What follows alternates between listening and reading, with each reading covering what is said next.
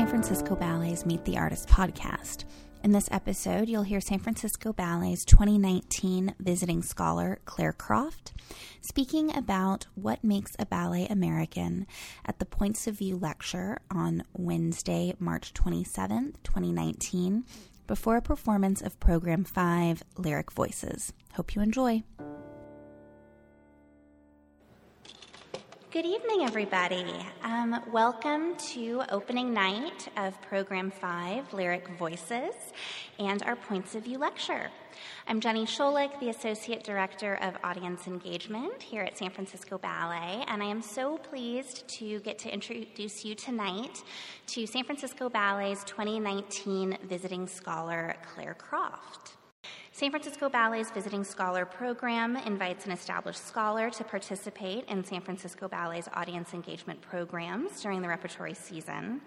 The goal of this program is to bring cutting edge scholarship on ballet to San Francisco Ballet's audiences, students, and staff. Visiting scholars are asked to present excerpts from their scholarly work to accompany audiences during points of view lectures like we're doing tonight, participate in special topic symposia, and give talks about their area of research to San Francisco Ballet students and company staff. This year's scholar is Clare Croft. Clare is a dance historian and theorist, as well as a dramaturg and curator. She's the author of Dancers as Diplomats American Choreography and Cultural Exchange, a study of the U.S. State Department's sponsorship of international dance tours as a form of cultural diplomacy. That book received the Congress on Research in Dance's Outstanding Publication Prize in 2016. She's also the editor of the book and website Queer Dance Meanings and Makings, a collection of essays by scholars and artists published by Oxford University Press in 2017. In connection to this volume, Clare also curates the Explode Queer Dance Project, which began in Ann Arbor, toured to New York, and will tour nationally this year. Clare is appointed in both dance and American cultures at the University of Michigan, where she teaches in the MFA and BFA dance programs, and she holds a PhD from the University of Texas, Austin. So, with no further ado, welcome Clare.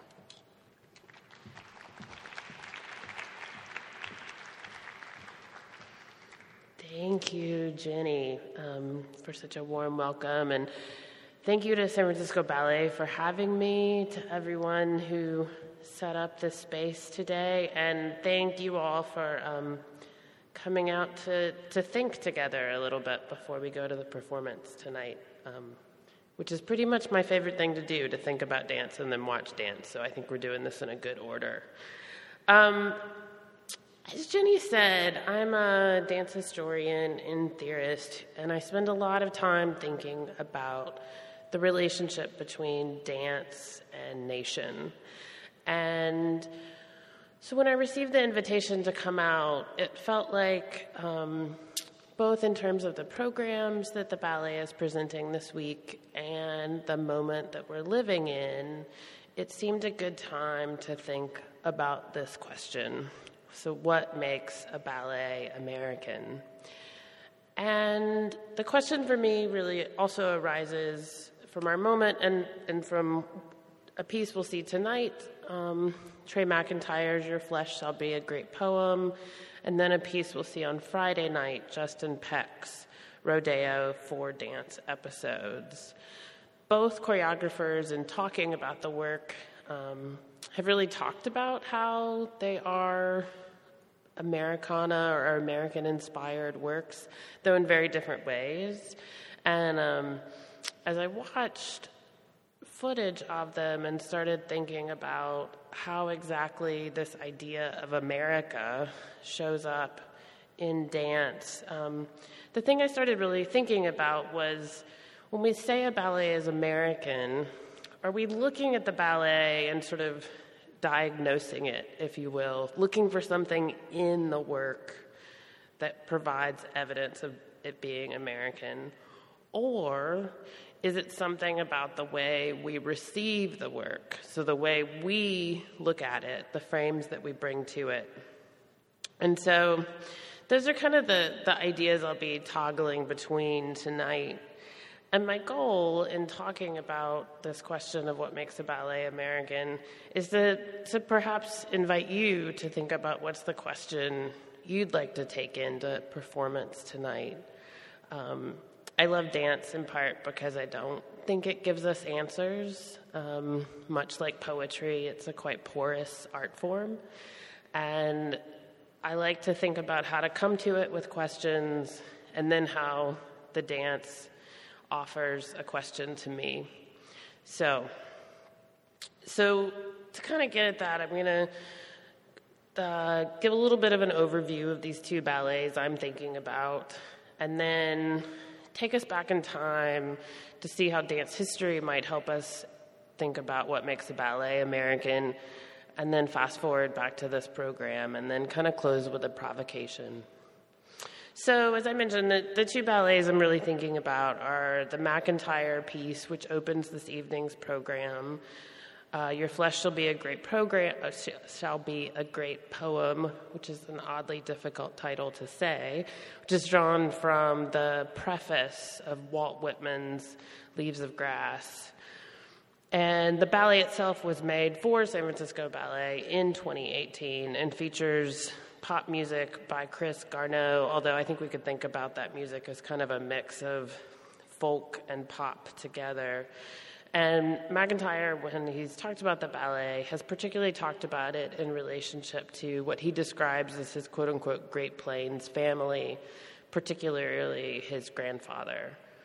And then Peck's Rodeo, which the full title that Peck gives it is Rodeo Four Dance Episodes, which is also the title of the Aaron Copland music that it uses, um, will be on Friday's program and of course is drawing on reference to uh, the 1942 ballet by Agnes de Mille, Rodeo, which Copeland composed music for, um, very much at de Mille's, uh, not even so much invitation, but insistence. Um, and then Copeland uh, rearranged the score into Rodeo four dance episodes, shortening it a bit from what was made for the ballet. And then Peck returned to this, this music in 2015 for New York City Ballet, where he has been a dancer and now has become resident choreographer, and of course, is uh, you know arguably one of the most popular choreographers making work. Uh, a new work of his just premiered in Houston, and so those are those are the two that I'm thinking about the most, and you, you can see how both quite overtly, I think, flag uh, inspirations rooted in notions of America, Whitman being perhaps arguably one of the U.S.'s most important poets, and um, DeMille really being a choreographer who, in the mid 20th century, was was very much trying to figure out what does it mean to call something American dance, and also being invited to do so by a number of groups that I'm going to talk about.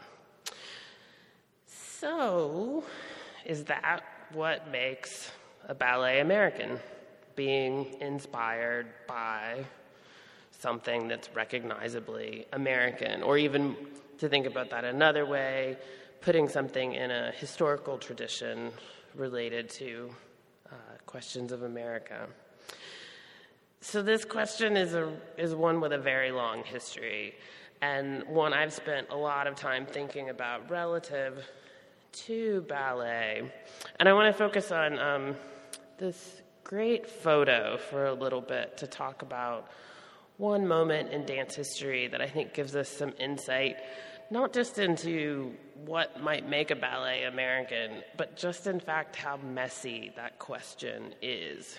So this is a photo that I used in my book, Dancers as Diplomats, um, one of the more exciting archival finds, which it shows New York City Ballet with George Balanchine there in the center, uh, bowing at the end of a performance in Moscow in 1962. And so, for those of you who know your American history well, you might realize that if it's fall of 1962, and it's Moscow, we're in a particular tense moment, the Cuban Missile Crisis, is, or what we now call the Cuban Missile Crisis, was unfolding in October of that month, which is also when the New York City Ballet was on a tour of the Soviet Union sponsored by the State Department. And the first program that opened everywhere that the company stopped on the tour, that program closed with Western Symphony, which is the costumes you see here. So, somewhat like Rodeo, this very overtly American ballet, the Western themed costumes, the handkerchiefs on the men, the flouncy skirts on the women, which really accentuate the ways the ballet um, vocabulary brought together, you know, many classical ballet steps that we would recognize absolutely as ballet, and also um, a number of steps that are sort of in this kind of Western theme. And I am fascinated by this photo in part because the folks who are in it, and I'll say more about how um, I think their very presence on stage displays how this category of American is quite mutable. Um, but just to back up for a little bit. So in 1955, as the Cold War continues to get colder and colder, uh, various folks in DC start to think about how cultural export could be very much part of fighting the Cold War. And initially, the State Department largely sends visual art abroad. Um, by the mid 50s, they begin to think about how the performing arts can be part of these efforts. Jazz travels abroad, musical theater, um, and dance. In 1955, the first State Department tour sends Jose Limon to um, various countries abroad, mainly Europe at that point. And so there's this group of people in DC who are representatives of the State Department, ANTA, which is the American National Theater Academy, and certain people drawn from the dance world, names we recognize now as incredibly significant to ballet history, people like Lucia Chase, Lincoln Kirstein, and they are trying to figure out what is the dance that needs to leave the US and represent this country abroad. And ballet, especially because of the players at the table, Chase being from ABT and Kirstein from New York City Ballet, um, what to do about ballet is really a problem. Um, it's huge, it's expensive, and even more so, there's a lot of worry that on one hand, it seems absolutely necessary to, see, to send ballet abroad to sort of prove that the U.S. can hold its own in a cultural category dominated by the Soviets and, and the Russian tradition that precedes Soviet ballet.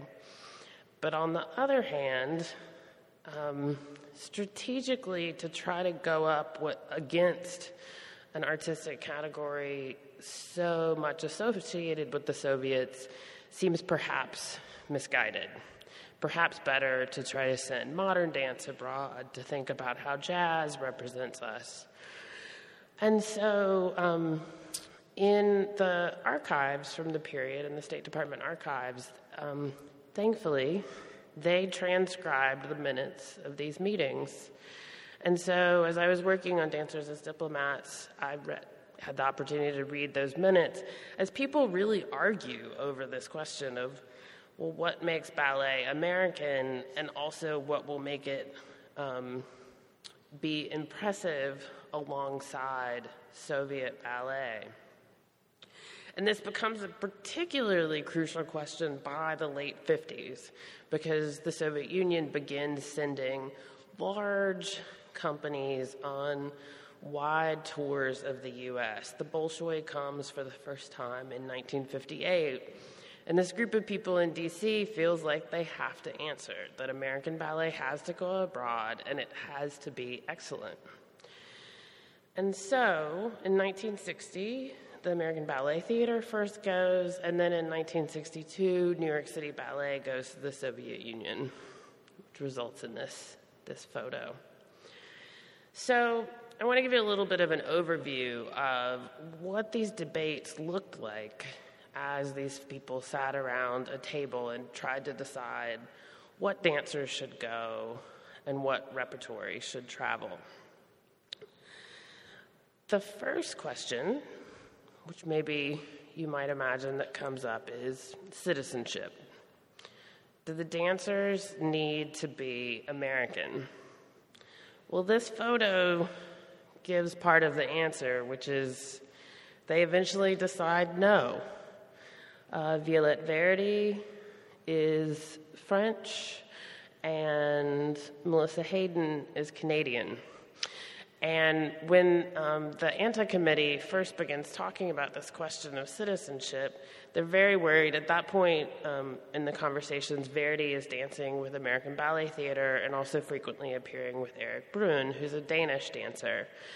And the conversation is largely that um, it's, it's a huge problem that ABT's two of their biggest stars at this point would not be American. But then, in literally the same conversation, someone else at the table suggests that ABT try to hire Hayden away from New York City Ballet and have her go with ABT because she'll be so excellent it doesn't matter that she's not American. And I love this sort of moment of, um, you know, for all of us who've been in a meeting and realized someone isn't listening to you, perhaps it seems not that strange that you arrive at a point and somebody says exactly the opposite. Um, but I think it's really interesting that, because it also raises this question of like, well, and when you're watching someone dance, do you know what passport they travel under? Which, of course, is part of why this uh, question comes up more with Verdy and Bruhn and Hayden as, as stars at that point. But, you know, even in what's likely a 20 minute period, nobody's really sure if citizenship matters. The next thing that they talk about is well, maybe it's because the ballet has to have been made in the US, sort of have, have the tag made in the USA on it. And this is part of how Balanchine's theme and variations winds up on the American Ballet Theater tour in 1960. First ballet he is considered to have made in the US, and so it goes on the 1960 tour. Of course, this also brings up this question of does it matter where these artists are from? Um, is Balanchine American enough? And at what point does he become American enough to be representing the US in the Soviet Union? Of course, being from Russia himself. And then the next point that people grapple with is well, maybe it needs to be uh, thematically American. And this is where Rodeo comes up in the conversations. Um, DeMille had made it recently for for ABT, and um, and and the sense was that certainly the Western theme would again tie it to the U.S. And this was very much bound up in a question of sound the ANTA music panel, the corollary to the dance panel that was having this conversation, had recently voted to only send tours abroad that featured all work composed by American composers. And the dance panel then adopted this also. And so the fact that Rodeo had this American theme plus Copland's music made it suitable. But then there's this last question of, well, does American ballet become something that can be defined in and of itself? Or will it only look American, American, if it is the opposite of the Soviet ballet? And what this leads to is a selection of works that are sparse, whereas Soviet ballet is high spectacle at this point in the 50s. Um, the neoclassical work by Balanchine, largely abstract, not a lot of sets, very minimal narrative, if any. Um, that, that American ballet had to look different than the Soviet work. So that's how the panel arrives at what companies will go, what dancers can go, what works can go. But in interviewing dancers who were on this tour, several of whom from this photo, they all said, mm, things looking so American was actually quite messy.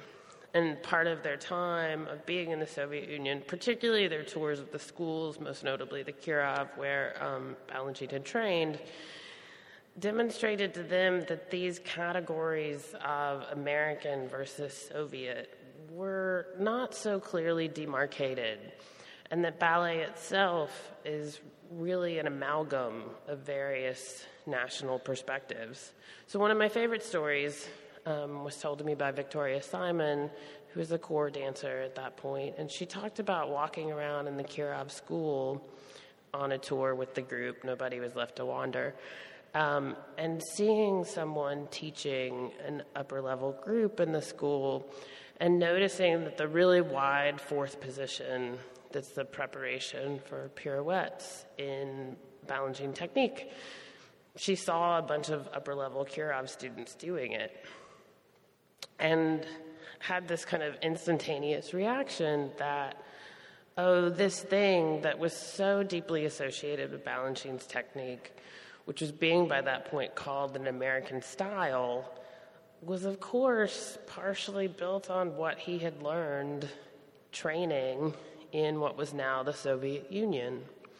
And so, uh, you know, these notions that something could be called distinctly American or distinctly Soviet, or really distinctly any national perspective on ballet or any dance form was kind of impossible, in part because dance is transferred across bodies, and bodies move in all kinds of ways around the globe.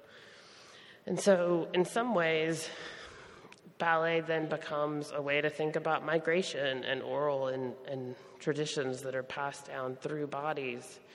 And the other thing that's interesting to me, too, is part of what Simon was pointing to in talking about the way that fourth position was being done was how often we might think about the relationship between ballet and nation as one that exists in style. And so, an emphasis perhaps more on how a step is being done rather than what step is being done. And you can see that even in the way that you know, ballet historians like Tim Scholl and others talk about the um, ways that ballet moved across the European continent, that what's thought of as 19th century Russian ballet technique.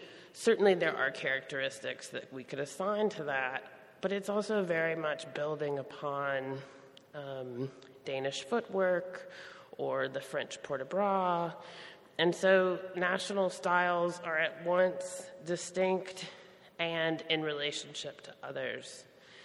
And that is is really interesting to me in like how form is often what we talk about in terms of categorizing art and style being something I think is worth paying much more attention to, particularly in a global form like ballet.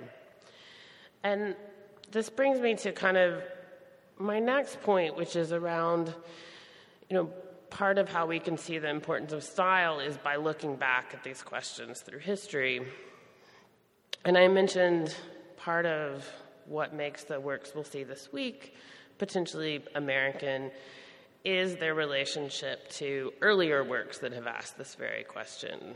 For McIntyre, the reference to Whitman, for Peck, the reference to DeMille and to Copeland, an incorporation of Copeland. Copland. So this led me, um, as I was thinking about what to share with you all today, to go back and read the preface of Leaves of Grass. Uh, which Whitman writes in 1855. Nine editions go on to be published, but the 55 version is, is where the preface first appears. And it's, it's interesting because um, the last line of the preface of Leaves of Grass is, quote, the proof of a poet is that his country absorbs him as affectionately as he absorbs it.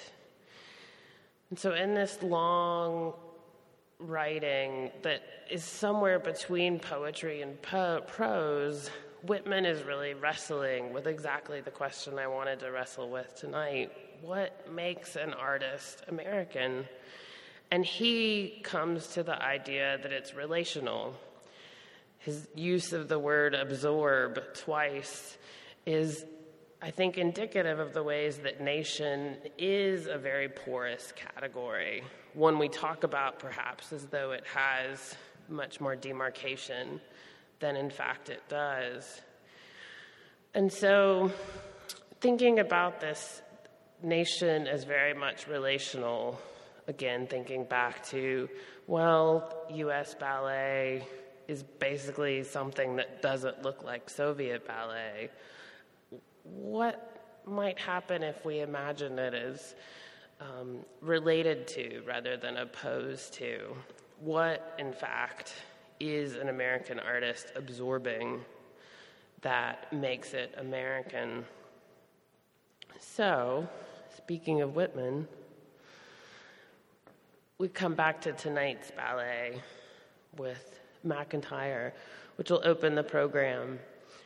And this image of Benjamin Freemantle, the primary soloist, who, in watching it, I might think of him both as McIntyre and perhaps as McIntyre's grandfather or manifestations thereof. And I come back to my question of what makes this ballet American.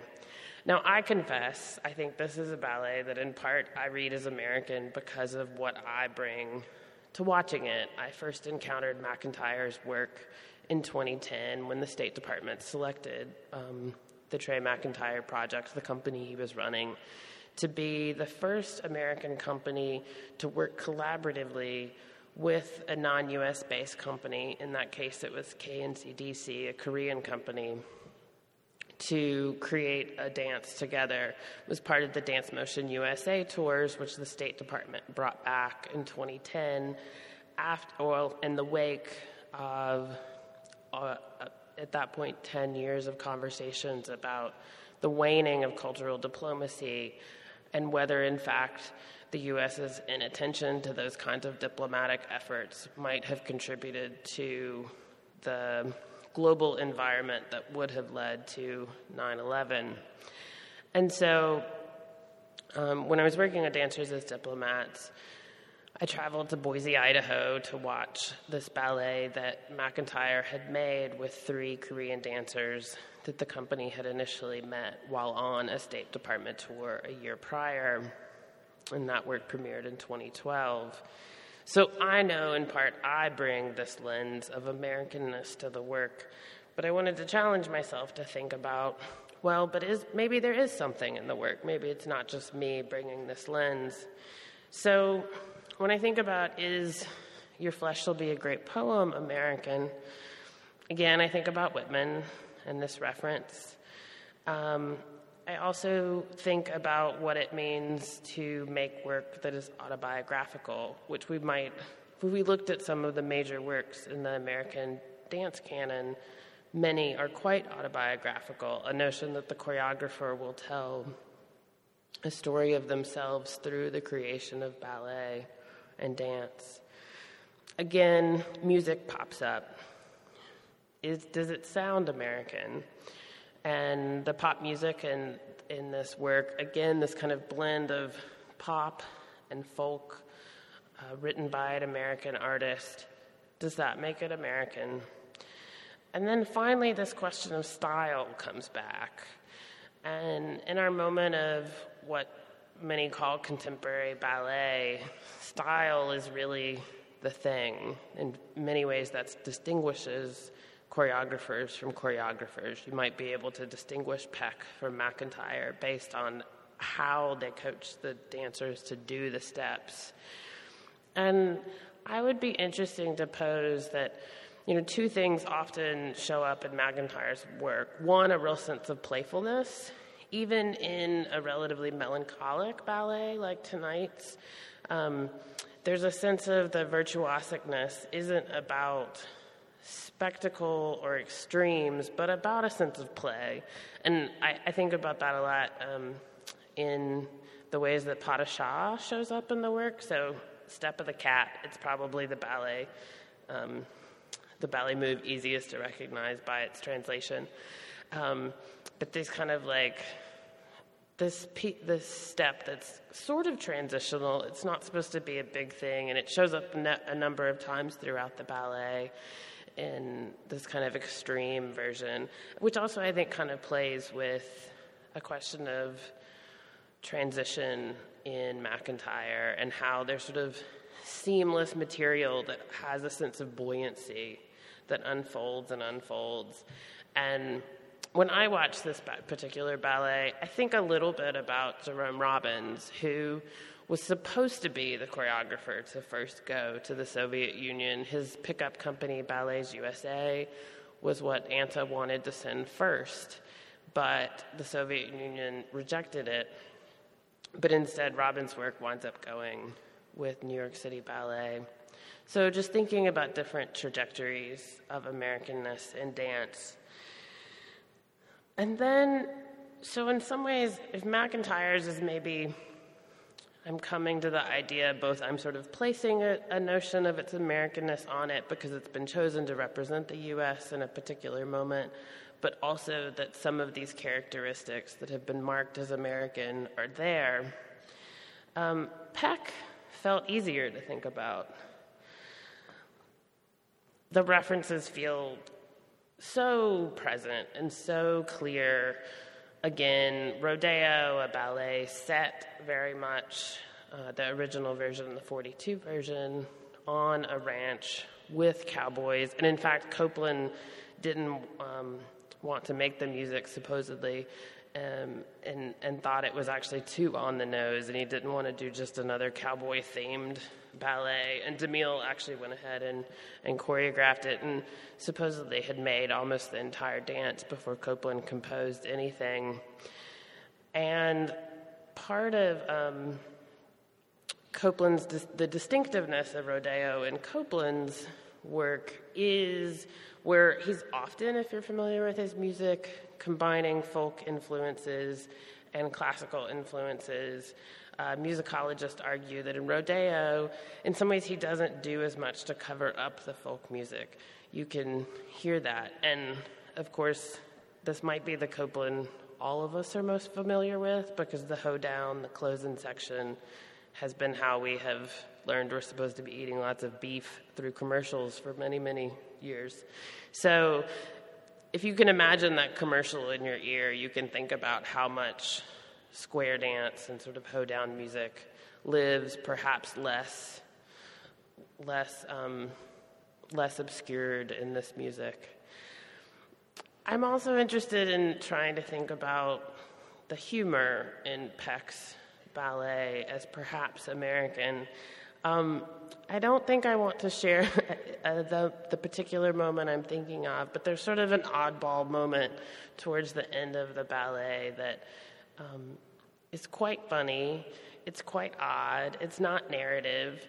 And I would argue that a kind of abstract notion of humor might be something we could say was a particularly American tradition in ballet. But then the part of Peck's Rodeo that I'm most interested in thinking about American is the part that brings me back to this idea of how dance asks us to pose a question to ourselves.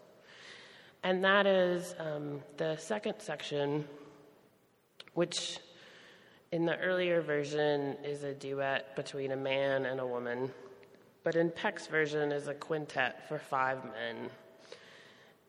It's absolutely beautiful. It's soft.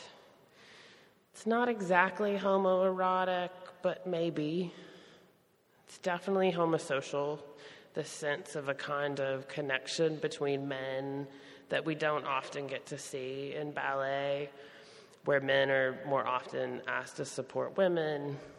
And the connection between these five men in this very Americana sound and in this American tradition with this DeMille referent, I'm intrigued by because instead of sort of confirming what I might think counts as American, it pushes me to imagine what might be American. Much uh, mainstream American performance is often sort of sealed by the heterosexual family, and certainly ballet is no different. The pas de deux, the wedding pas de deux between the man and the woman, is the highest moment. We see it in all kinds of um, popular American art. I always think about musical theater as the ultimate moment of if a man and woman marry and have children, then in fact the nuclear family can do anything. And there's big major chords, and, and um, but there's something different offered in that quintet in Peck, and a way of being together that isn't necessarily about a heterosexual dyad. It doesn't necessarily require multiple genders on stage. And it also reimagines masculinity, which feels an incredibly important intervention in what we might think American art could be.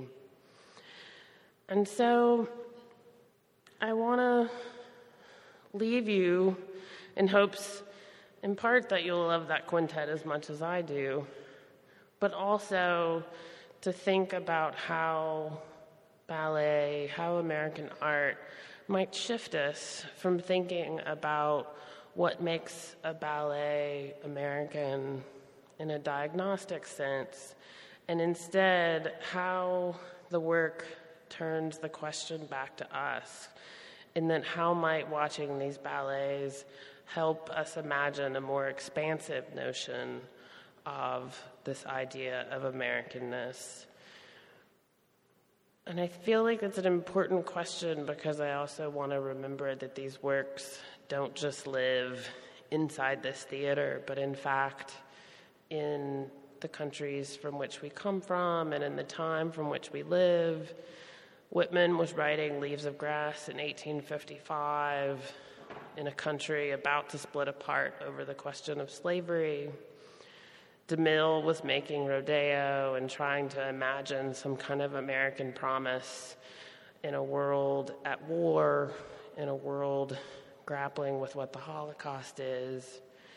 And now we watch these ballets tonight and Friday in a world where there is a huge debate about who could possibly be allowed into the U.S., and where people make massive stands against an expansive notion of something being American. So, my invitation to you and to myself is what question might you bring as you watch tonight? And what kind of questions do we need to be asking that the ballet might bring us back to and help us bring these questions back out into the world so dance doesn't have to be sealed inside these doors but can travel body to body just like those ballet histories did and help us recognize where we come from and the world we might be able to make if art can help us dream. Thank you so much. Thanks for listening to San Francisco Ballet's Meet the Artist podcast. For more podcasts and other audience engagement programs, check out sfballet.org or your favorite podcast player.